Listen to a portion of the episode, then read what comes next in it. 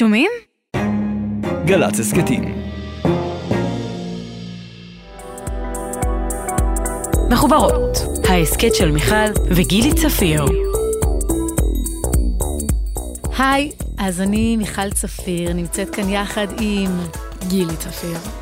אימא ובת שמתחילות פודקאסט חדש, נפגשות לדבר בגילוי לב על אה, כל מה שמעניין אותנו, מפחיד אותנו, מסקרן אותנו, ותקווה לעזור אחת לשנייה, אבל אולי גם למאזינים. לאחרים. אז היי גילי. שלום. את יודעת, חשבתי שמן הראוי שנציג את עצמנו, ותהיתי אם כל אחת תציג את עצמה, או שכל שאת... אחת תציג אחד את השני. בדיוק. מה את אומרת? יאללה, אני אציג אותך. אוקיי. אוקיי. אז אמ, אני מיכל צופיר. אה, ממש עושה כזה, חשבתי שאת אומרת, אה, מיכל צפיר היא... אוקיי. מיכל צפיר, אה, שחקנית, אה, מדובבת, מאמנת לאורך חיים בריא, נכון? אימא. וואי, אני לא טובה בזה כמו שאת טובה בזה. אה, זה בסדר גמור, אנחנו, זה, לא, זה לא תחרות של מי טוב, אבל דווקא היה מסקרן אותי לשמוע מה הדברים הראשונים שקפצו לך לראש, כי אם אני הייתי מציגה, אז הדבר הראשון שהייתי אומרת זה כמובן אימא, למאיה, לשירה ולגילי, בתי הצעירה, וזה נכון, אני שחקנית וזמרת, בוויקיפדיה כתוב מדובבת. כי את אבל זה- מדובבת. נכון, אבל זה כבר מזמן אני לא, לא עושה. אה, אבל כן, אני מקדמת אה, בריאות. אם אני צריכה להגיד, להציג את עצמי ב... יודעת מה, במין איזה כותרת, אז אני שואפת להיות תלמידה נצחית. וזה מה שאני נורא רוצה שיקרה פה בפודקאסט, שנביא את המשהו הסקרן הזה והחקרן של תלמיד, תלמידה שרוצים ללמוד ולהתפתח. ואותך, איך את מציגה את עצמך? אני גילי צפיר. אני במאית ועורכת, וסיימתי עכשיו את כיתה י"ב, ואני עוד מעט מתגייסת. וזה אולי הרעיון לפודקאסט הראשון, שבחרנו לדבר על uh, התחלות ושינויים, ואפילו הפודקאסט הזה הוא סוג זה- של התחלה וככה קפיצה למים עמוקים. מאוד. פשוט זרקו אותנו למים. נכון, ואנחנו uh, נזרקנו, כי אנחנו מאמינות בלהגיד כן להזדמנויות שמגיעות אלינו. נכון. Wish we could turn back time to the good old days. איך זה היה אצלי? אז אני לא חושבת שאי פעם סיפרתי לך על הגיוס שלי, לא, לא שמעתי את זה אף פעם. שהיה לפני קרוב ל-40 שנה. אני כמוך, גם את הרי יודעת מה את הולכת לעשות, כי עשית כן. כבר בחינות והתקבלת לדובר צה"ל יחידת אה, בימוי והסרטה, ואני עשיתי בחינות ללהקה צבאית. ובתקופתי הבחינות ללהקה צבאית זה היה, הכי קרוב זה באמת מה שמתרחש בכל ריאליטי, תורים עצומים, אלפי אנשים שמגיעים מכל רחבי הארץ להיבחן, שכל פעם יש בחינות ללהקה אחת, שבה מתקבלות ארבע בנות, ארבעה בנים, וזה זה, זה הסיכוי, זאת אומרת, הסטטיסטיקה והסיכויים הם מאוד מאוד נמוכים. ואת ההודעות מקבלים לא כמוך ב-SMS, מקבלים בטלפון, זאת אומרת, אם אני לא בבית, ויכול להיות שפספסתי, זה עוד טרום בכלל מזכירות אלקטרוניות, שתביני כמה עתיקה אני. ואז אתה יודע מהעיתון מתי יש בחינות ללהקה צבאית, והפחד הגדול שאם נפספס את זה, תחשבי מה קורה אצלך, היום אתר, הכל זמין, הכל נגיש, ואני מגלה שיש בחינות להקה צבאית, ומתכוננת ועוברת שלב ועוד שלב, ואז יש את השלב הסופי, שזה יום שלם, שבסופו בעצם מגלים לנו, זה לא שאני מקבלת טלפון, בסוף היום יש עוד שלב ויש ניפוי ועוד ניפוי ועוד ניפוי, והפחד הזה ש- שאתה נשאר. התקבלתי ללהקה, וכן נאמר לנו שאנחנו בעודף של בן ובת, שבמהלך החודשים הראשונים של הלהקה, יהיה ניפוי נוסף. זאת אומרת, גם זה שהתקבלתי ללהקה צבאית וכל ההתרגשות, עדיין אני מתחילה את זה בחיל וברעדה, כי לא בטוח שאני אשאר. הלהקה הייתה להקת פיקוד צפון, והגיוס היה באוגוסט, את מתגייסת ב-30 לאוגוסט, אני התגייסתי ב-26 לאוגוסט. תשאלי איך אני זוכרת? כי זה יום אחרי היום הולדת שלך. בדיוק. היית בת 18 ויום. בדיוק. וואי וואי. ואני חושבת היום על כל הפרום בסוף התיכון, והימי הולדת, והגיוס, וכל האירועים שנחגגים בתצלומי אינסטגרמים, לנו לא היה כלום. זאת אומרת, לי, אני לא יודעת איך זה היה אצל אחרים. ואני רק זוכרת שאני מאוד מתרגשת, אני נפגשת עם איזשהו ידיד שלי שהוא כבר אחרי צבא, וזהו, אבל לשמחתי התגייסתי עם שתי חברות טובות, מירי, שהיא חברה טובה שלי עד היום, והייתה איתי גם בלהקת מנגו, וגם בלהקת פיקוד צפון, מירי נבו, ואלונה, שגם הייתה חברה שלי, ואנחנו מתרגשות. אני לא זוכרת שההורים שלנו ליוו אותנו. להורים שלי לא היה בכלל רכב, אני לא זכור לי נסיעה באוטובוס עם ההורים שלי, יש לי בלק. אבל מה? אני ראיתי לפני שנייה את הבלוז לחופש הגדול, כן. ושם לגמרי יש הורים שמלווים וחברים שמלווים. זה היה, זה היה סרט תקופתי, זה אבא שיחק, אבא יואב כן. צפיר שיחק שם. לא, בטוח שהיו הורים, ההורים שלי פשוט לא היו כאלה. גם, יודעת, יש הורים שהגיעו לכל ההופעות שלנו בלהקה הצבאית, כל פעם שהייתה הופעה במרכז ולא בבסיס, ההורים שלי פשוט לא היו כאלה, וזה היה בסדר גמור. לא, לא גדלתי בתחושת חסר. ברגע שאתה יודע לאן אתה מתגייס, אז קיים איזשהו חשש ופחד, אבל בסך הכל אני זוכרת את זה די כתקופה סבבה. אני כן זוכרת שביומיים הראשונים שכחתי איפשהו את הנשק. ואז הייתי מרותקת, והנשק היה צריך להיות איתי כל הזמן. הייתי צריכה לעשות איזו שמירה, ולא הבנתי שאסור לי לזוז מהעמדה, אז uh, גם כן פישלתי וקיבלתי איזשהו עונש, אבל בסופו של דבר, זה זכור לי כן כחוויה נעימה. אבל זה היה הגיוס שלי. אצלך זה היה מטורף, זה היה פשוט, אם אתה בלהקה צבאית, אתה פתאום נהיה סטאר של מדינת ישראל. אה, לא בלהקת פיקוד צפון, כן בלהקת הנחל, שהיה לה המון המון אה, הופעות טלוויזיוניות והרבה מאוד להיטים ברדיו, לנו היה להיט אחד שקראו לו כד הקמח. כד הקמח לא תכלה וצפחת. זה היה השיר שלנו, ותמיד היינו מתוסכלים. היינו כזה אומרים, אולי אם תהיה לנו תאונה, אז סוף סוף יהיה כתוב משהו על להקת פיקוד צפון. היינו מתוסכלים שלהקת הנחל קיבלה כל הזמן חשיפה ולהיטים ברדיו. רגע, להקת מנגו הייתה אחרי? כן, ברור. הוחתמתי כבר בסוף הלהקה הצבאית, אבל זה מה שהיה. ועכשיו, את לקראת הגיוס שלך, אז אה, אפרופו שינויים והתחלות חדשות, איך כן. זה מרגיש לך? כאילו זה בעיקר הזוי לי שאני רואה אנשים עם מדים, ואני עדיין לא מבינה שאני ממש קרובה לזה. המדים נראה לי שזה מה שמלחיץ אותי, כי, כי זה ההבנה שאתה באמת במסגרת הזאת, בצה"ל. וזה מוזר לי ומפחיד לי. זה פשוט כיתה א', רק שיש לי מודעות עצמית. זה, זה כאילו מה שמרגיש לי. אבל מאיה ושירה הרי כבר היו בצבא. נכון. מאיה הייתה בתיאטרון צה"ל, ושירה הייתה מש"קית חינוך במג"ב איו"ש. כל אחת מהן עברה צבא אחר. אז יש לך איזושהי פרספקטיבה לגבי צבא. יש לי פרספקטיבה, אבל אני בן אדם בפני עצמי, לא תהיה לי אותה חוויה כמו של החיות שלי. ופשוט מלחיץ אותי, כי אתה בא לשם בלי אף אחד, זה לא שאתה עולה עכשיו מ- מט' ל- לי'. עם, עם אותם חברים. כן. עם הורים. לא, זה בכלל לא. ויש אה, אנשים שדיברת איתם, שהם עושים תפקיד דומה למה שאת מתעתדת לעשות. האמת שכן. כולם מחמיאים על התפקיד, חמסה, חמסה, חמסה. לא רוצה לפתוח פה, אבל כולם אומרים שזה תפקיד אחלה ממש. וגם, בעיקר, אני שמחה שזה מה שאני עושה, כי זה מה שאני אוהבת לעשות. ו... אני, יודע- אני יודעת שיהיה בסדר, אני פשוט לא יודעת בוודאות. אבל עוד לפני בסדר. זה יש לך טירונות. את יודעת, וטירונות, בטח את שומעת סיפורים על מה זה טירונות, ומפקדת, המפקדת. והכל כזה קצר, וספורט, ו... כולם חושבים בטח שטירונות זה איזה, יהיה לך איזה רומן שם, וזה, זה מה שאני מרגישה שכל החברים שלי חושבים. באמת? שכאילו, "מ, שם אני אמצא זוגיות בצבא. אבל בטירונות זה בנים עם בנים, בנות עם בנות. אני, אני חושבת, אני לא, לא חושבת שהטירונות היא מעורבת. כן, אבל הבסיס לא נראה לי רק בנות עם בנות ובנים עם בנים. בזמני, אני לא זוכרת שהיה יותר מדי, היינו בעיקר אה, באמת אה, בנות, אבל בשירות הצבאי זה, בוא נגיד, זה מקום עם אה, פוטנציאל היכרות. אז את, את הולכת לכיוון הרומנטי, זאת אומרת, צבא, יש לא, אנשים... לא, אני לא אומרת שאני, אני אוקיי. אומרת שזה מה שהחברים שלי, כאילו, שאנחנו מדברים על זה, ונגיד, תמיד אם יש לי חברה שאומרת לי, אוף, אבל אני רוצה חבר, ואז כולם אומרים לה, עוד מעט הצבא, כאילו, וכל הבעיות שלך הולכות להיפתר. תגידי, הייתה לך פעם איזושהי התלבטות בחיים אם את הולכת לצבא או לא הולכת לצבא? אמ, לא. כן, אני כאילו, חושבת שאנחנו בית כן. שהיה... אין בכלל שאלה שאתה לי- תורם למדינה. יש לי חברים שהם משתמטים, שהם לא הולכים לצבא. השאלה אם משתמטים או שיש להם לא, אה, חולים לא, או... יש לי חברים שמשתמטים. אוקיי. את לא יודעת? לא. אני גם לא ממהרת להגיד או לדבר על משהו שאני לא באמת יודעת, כי לפעמים זה נראה כלפי חוץ, ובסופו לי- של דבר אתה יודע שיש שם עניין. אז אני אומרת שלי יש חברים שמשתמטים. ולא בהכרח מחולי, ולא בהכרח מבריאות הנפש, אוקיי.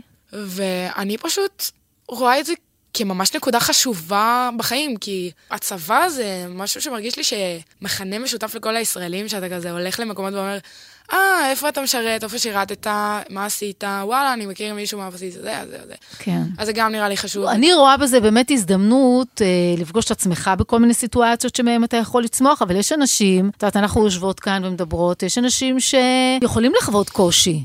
מה מבחינתך ייחשב אה, שירות אה, מוצלח? הרי את מתחילה משהו חדש. את בטח מגיעה עם איזה שהן ציפיות, תקוות, חלומות. אני, אני לא רוצה להיות יותר מדי ספציפית, אוקיי. כי אני לא רוצה שיהיה לי כזה את הרשימה המושלמת לשירות הצבאי המושלם.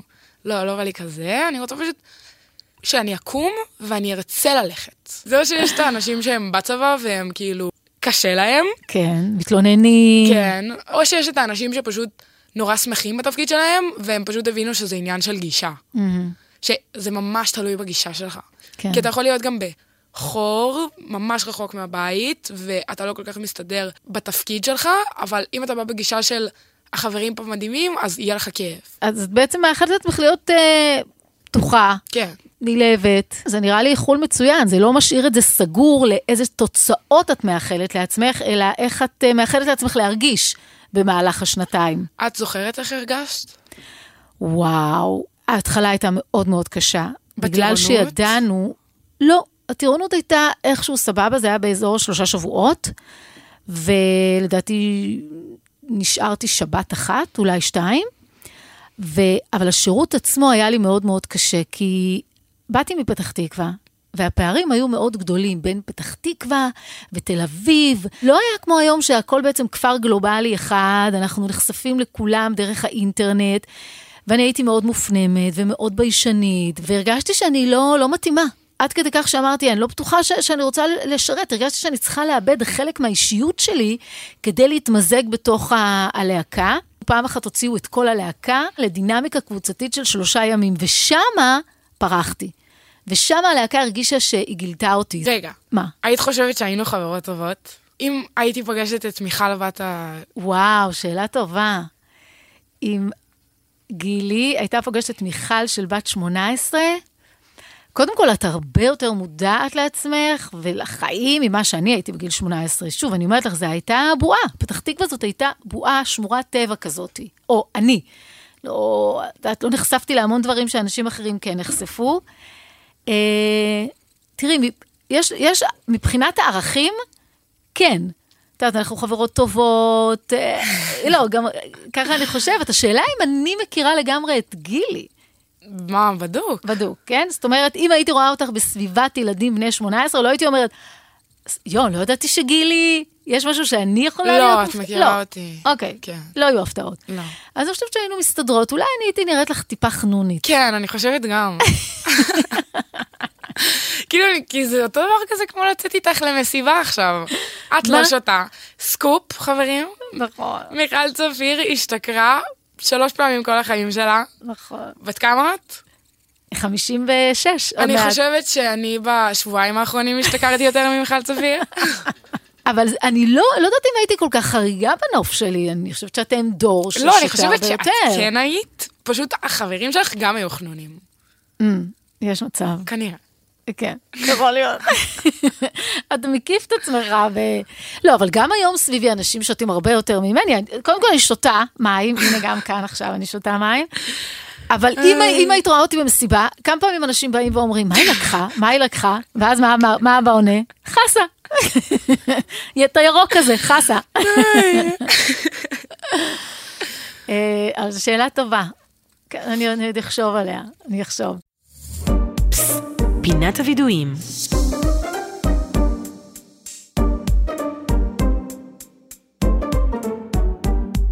תגידי, אם אנחנו מדברים עכשיו על אה, שינויים והתחלות, את יכולה להיזכר ב- בהתחלה או בשינוי שהיה הכי מפחיד, הכי חששתי ממנו? יש uh, סיפור, לא יכולתי להסתיר אותו, אני לא יכולתי להסתובב בלי צמות. עד... Uh, התסרוקת שלך הייתה צמות.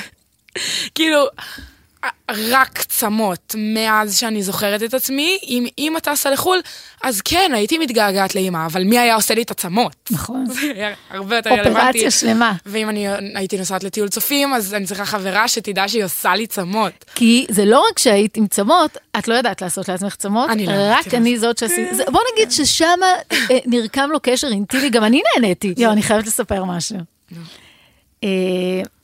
יואב, אבא של גילי, עבד אה, תקופה מסוימת בארצות הברית. ואז, אחרי תקופה שלא ראינו אותו הרבה זמן, הוא היה צריך אה, לחזור, ופתאום הוא מתקשר ומודיע לי שההפקה באמריקה מאוד רוצה שהוא יישאר, אבל הוא אמר להם שאין סיכוי, שהוא מתגעגע, ואז אני אמרתי לו, תקשיב, זו הזדמנות, אה, תישאר, אבל בוא נחשוב על פתרון יצירתי. הם מוכנים להטיס את הבנות אליך? אני לא יכולתי, כי אני עבדתי. ואז הוא אומר, אוקיי, רעיון מעולה. שירה הייתה באיזה מחנה, במחנה במחנה קיץ. קיץ, ואת ומאיה, הודעתי לכם, תוך, אה, הערתי. אתכם, טוב, זה אמרתי לכם, עוד שמונה שעות אתם למטוס, נוסעות לאבא. וכך היה. ואת היית איתו שם איזה שבועיים, ואני מזכירה לכם שגילי הייתה רק עם צמות, ויואב לא ידע לעשות לה צמות. קיבלתי ילדה אחרי שבועיים עם רסטות. ילדה בכיתה ו' חזרה מטיול אחרי צבא בהודו. רסטות, ככה זה היה. ואז אני, אני, זה, זה היה דילמה שלי מכיתה א', מה אני אעשה שאני אהיה גדולה? מה, אני אהיה בן אדם מבוגר? כאילו, מה, אני אהיה אימא עם צמות? מה, אני אתחתן עם צמות? מה, אני אעשה הכל עם צמות? ואז פשוט עשיתי לעצמי חוק, בתיכון, את בלי צמות. ואז, שבוע לפני שמתחילה כיתה י', הורדתי את הצמות. נכון. זה הצליח. שיהיה ברור לכולם שאימא, שבוע אחרי שהורדתי את הצמות, כבר התגעגעה לרגע בבוקר שלנו שהיא עושה לי צמות. נכון, זה לא שהורדת עצמות או הסתפרת קצר, פשוט הגעת פזור, עם קוקו, נכון? קוקו? אה, לא, פזור, פזור. פזור, עשיתי החלקה. נכון. ובדיעבד, את אומרת לעצמך, למה חיכיתי לא, כל כך הרבה זמן? לא, אני, אני ממש מבינה אותי. משהו ב, ב... גם עכשיו, אני... עכשיו נגיד עם גולגול, אני בדרך כלל כן עם פזור, אבל לקח לי הרבה זמן להגיע לתהליך הזה שאני אלך עם פזור ביום-יום. כאילו, זה היה מ- מהפזור הזה לגולגול, mm-hmm. הרבה זמן עם גולגול, איזה שנתיים עם גולגול. ואז לחצי קוקו, כן. ואז לפזור עם כובעים, עד שכאילו הבנתי שזה יפה לי פזור, שאני הכי אוהבת את עצמי עם פזור. יפה. ואני הכי מבינה את הפחד שלי, זה פשוט חוסר ביטחון. אז זה סיפור עצמות, ואני חושבת ככה שבטח אנשים אומרים, איזה חיים דבש, השינוי הכי דרסטי, הכי מפחיד צמות, נו, החיים דבש. כן, כנראה. אבל אני רוצה להגיד שפחד הוא פחד ושינוי הוא שינוי, ואי אפשר לשפוט את זה בעיניים של אה, הפחד שלי יותר אה, אה, קשה מפחד של מישהו אחר, כי כשאתה חווה את זה, זה, זה מורכב וקשה באותה מידה. אז אה, אסור למהר ולהיות אה, שיפוטיים.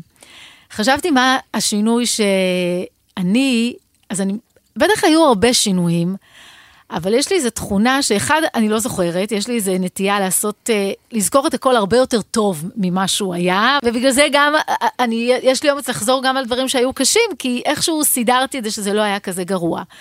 אבל אני זוכרת שעברנו דירה, פעם ראשונה. היינו צריכים לעבור לדירה שגרנו בה באופן זמני. ואני חששתי מזה, מהשינוי הזה היום, כמי שלמדה פסיכולוגיה ואימון, אני יודעת שבשפה המקצועית, אחד המשברים הכי גדולים זה מעבר דירה. זה ממש משבר, כמו מוות, כמו פרידה, גירושים, פיטורים, איפשהו גבוה זה מעבר דירה. ואצלי זה היה פחד, רגע, ממש. מה, מעבר דירה שאת יצאת מהבית לא שלך נולדת? בפעם ראשונה? לא, לא. אבל עברת כבר דירה. נכון, אבל המעבר דירה הספציפי הזה, שאני כבר אימא לשתי בנות, עכשיו, כדי לעשות את זה בשלבים, כל הזמן הלכתי וראיתי ומדדתי. היום אני יכולה להבין שחיפשתי ודאות. כי לא ידעתי מה יהיה. היום אני יודעת שככל שאני צוברת יותר מידע לגבי השינוי, ויותר, יש לי איזושהי תחושת ודאות לגביו, איכשהו זה מרכך את התהליך. אה, אבל התחלות חדשות, כן? כי אנחנו מדברים על שינוי ועל התחלות חדשות, זה, זה מפחיד. היום אני מנסה להפוך את הפחד ל... להתרגשות. התרגשות. בדיוק, במקום שהפחד אה, ישתק אותי, כמו איזו חרדה כזאת שמציפה ומונעת ממני, כמו חרדת במה, לעומת התרגשות מהצגה חדשה. אז אה, זה, זה היה השינוי המשמעותי שלי לגבי התחלות חדשות, להתרגש לקראתם. אה, לפני שהתחלנו, הסתכלתי בהגדרה המילונאית לשינוי. ותכף אני אגיד לך מה כתוב, אבל איך את מגדירה שינוי? שינוי. שינוי זה יציאה מאזור הנוחות שלך. Mm, אוקיי. מעניין. לא, רגע. זה נכון, אולי זה כזה תוצאה של יציאה מאזור הנוחות שלך. אבל אם uh, השינוי הוא... פנימי, בעיניי זה בא עדיין מיציאה מאזור הנוחות שלך. אוקיי, אוקיי. תראה, אני חושבת שרוב האנשים נמנעים מלעשות שינוי אקטיבי. הרבה פעמים שינוי הוא נכפה עלינו. אנחנו נאלצים לעשות. כי למה אנחנו משנים? לפעמים זה נכפה, ולפעמים זה כי אנחנו חושבים שזה יעשה לנו טוב. נכון, כי מה שאנחנו עושים עד היום אולי הוא לא נכון, אולי הוא טעות, והיות ואנחנו לא אוהבים להודות בטעויות, אז הרבה פעמים אנחנו נמנעים מלעשות שינוי אקטיבי. שינוי יקרה בכל מקרה. אם אנחנו לוקחים אה, אקטיביות, אנחנו יכולים להוביל את זה לשינוי לטובה, לאיזושהי התפתחות שתיקח אותנו למקומות יותר טובים. אז ההגדרה שכתובה במ- במילון היא דווקא באמת שינוי של צבע, הגדרות מאוד מאוד אה, פשטניות. את ואני ישר מדברות על שינוי שהוא שינוי אה, מהותי בחיים שלנו. נכון. אה, כאלה אנחנו. נכון, ואני עמוקות. שמחה. לא, אני חושבת שזה זה, זה משמעות החיים. אנחנו משתנים, אם נרצה או לא נרצה. גם אנשים שאומרים, אני לא הייתי משנה כלום בחיים שלי.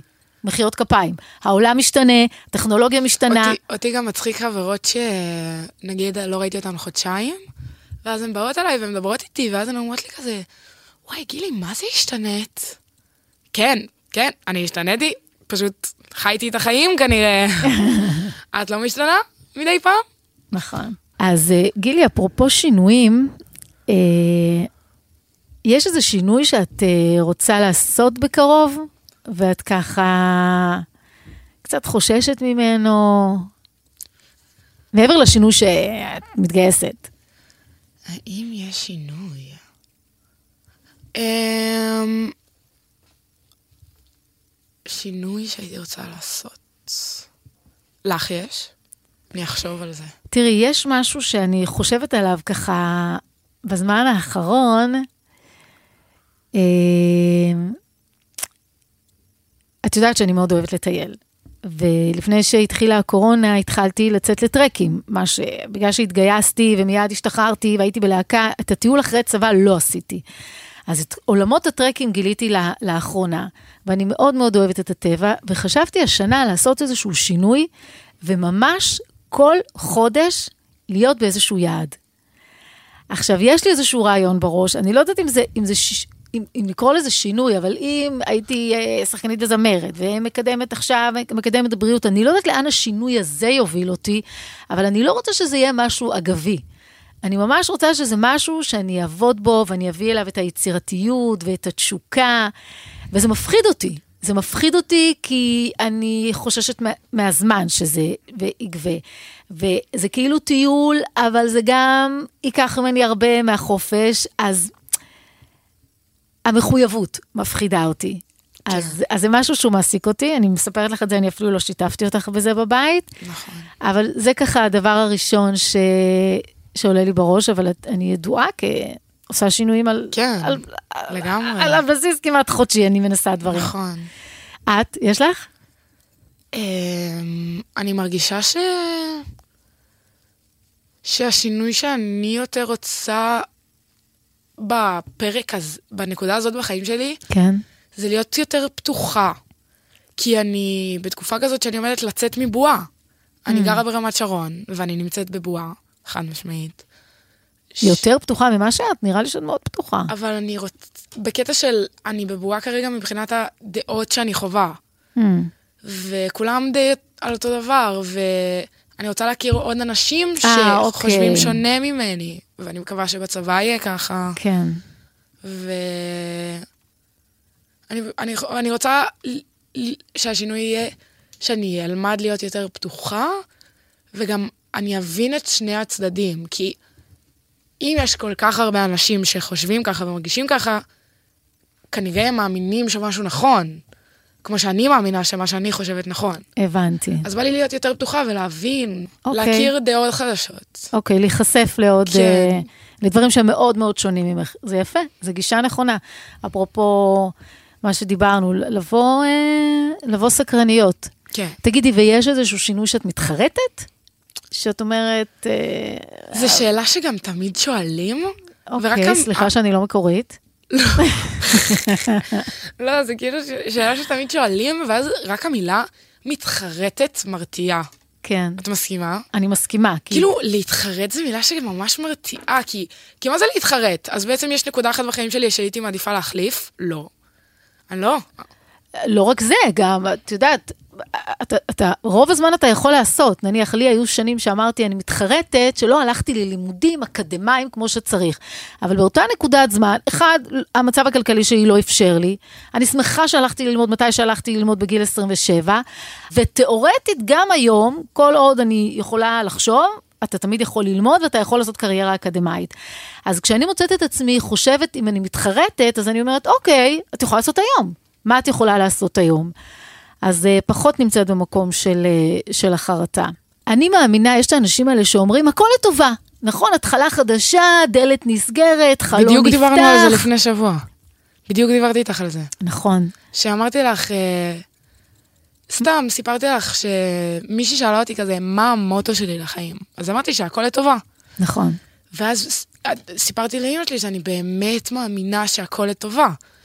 והיא הסבירה לי שהיא גם מאמינה בהכל לטובה. נכון, ואנשים חושבים שהכל לטובה, מה, אז הכל לטובה? אה, מישהו מת, הכל לטובה?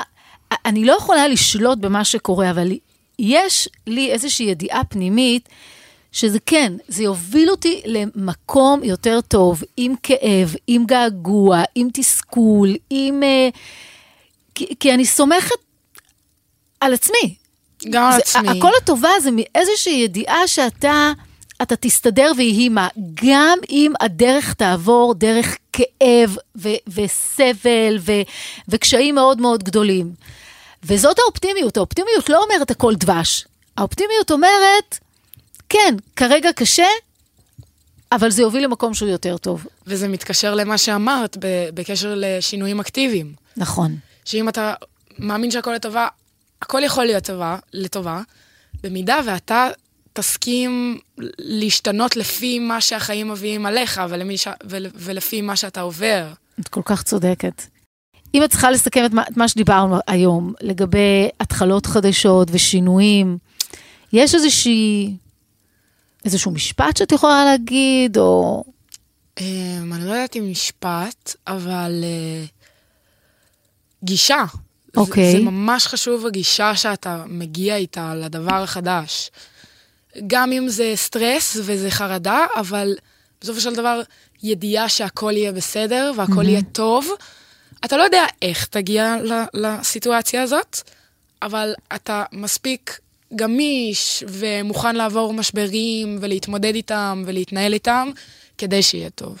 אז אני אמשיך את מה שאת אומרת, ואני חושבת שאם אנחנו מביאים איתנו לכל התחלה חדשה, ושוב, אני לא אומרת התחלה חדשה שהיא רק מרגשת, התחלה חדשה זה גם אובדן של מישהו שאנחנו אוהבים. כן. אם אתה מביא איתך את הסקרנות, ואת החקרנות, ואת הנכונות לשאול שאלות, ולא להניח הנחות, ובא אל התחלה חדשה עם פתיחות, אז יש סיכוי שההתחלה הזאת תוביל אותך, אותך, לשינוי שהוא יהיה לטובה.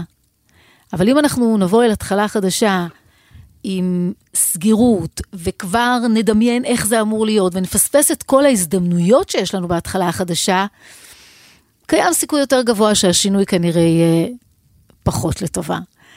אז אה, אנחנו מאחלות לכם לבוא באומץ אל התחלות חדשות, לה- להעיז ללכת למקומות חדשים, ולהוביל את עצמכם לשינויים טובים. ואתם כמובן, אם נהניתם, אם מצאתם ערך בפודקאסט הזה, אתם אה, מוזמנים ומוזמנות לשתף. אתם יכולים גם להגיב אה, בפלטפורמות השונות ולשאול אותנו שאלות, כי אנחנו נשמח. שהפודקאסט הזה יהיה גם אה, סוג של דיאלוג, שבו אנחנו נשיב לגבי דברים שמעניינים אתכם, ואנחנו גם אה, מתעתדות לארח פה מומחים בנושאים שונים, כך שאתם לא תשמעו רק אותנו כל הזמן. אנחנו מודעות לזה שזה יכול להיות מתיש ומעייף. יש לנו מודעות בעניין הזה. אנחנו אה, רוצות להודות לצוות המקסים, ש... הוא חלק בלתי נפרד מהפודקאסט הזה. אם לא הוא, אנחנו לא היינו כאן. אז בראש ובראשונה זה אה, ראש מחלקת גל"צ הסכתים, הדר פרנקנטל, העורכת, מיקה אלג'ם, מפיקה נועה ברקאי, וצלם ועורך. יועד מאיר. אז אה, תודה לכולם, ותודה כמובן לכם. גילי, היה לי כיף איתה. גם לי היה כיף איתך. אז ניפגש בפודקאסט הבא. ניפגש בבית עם זה נכון.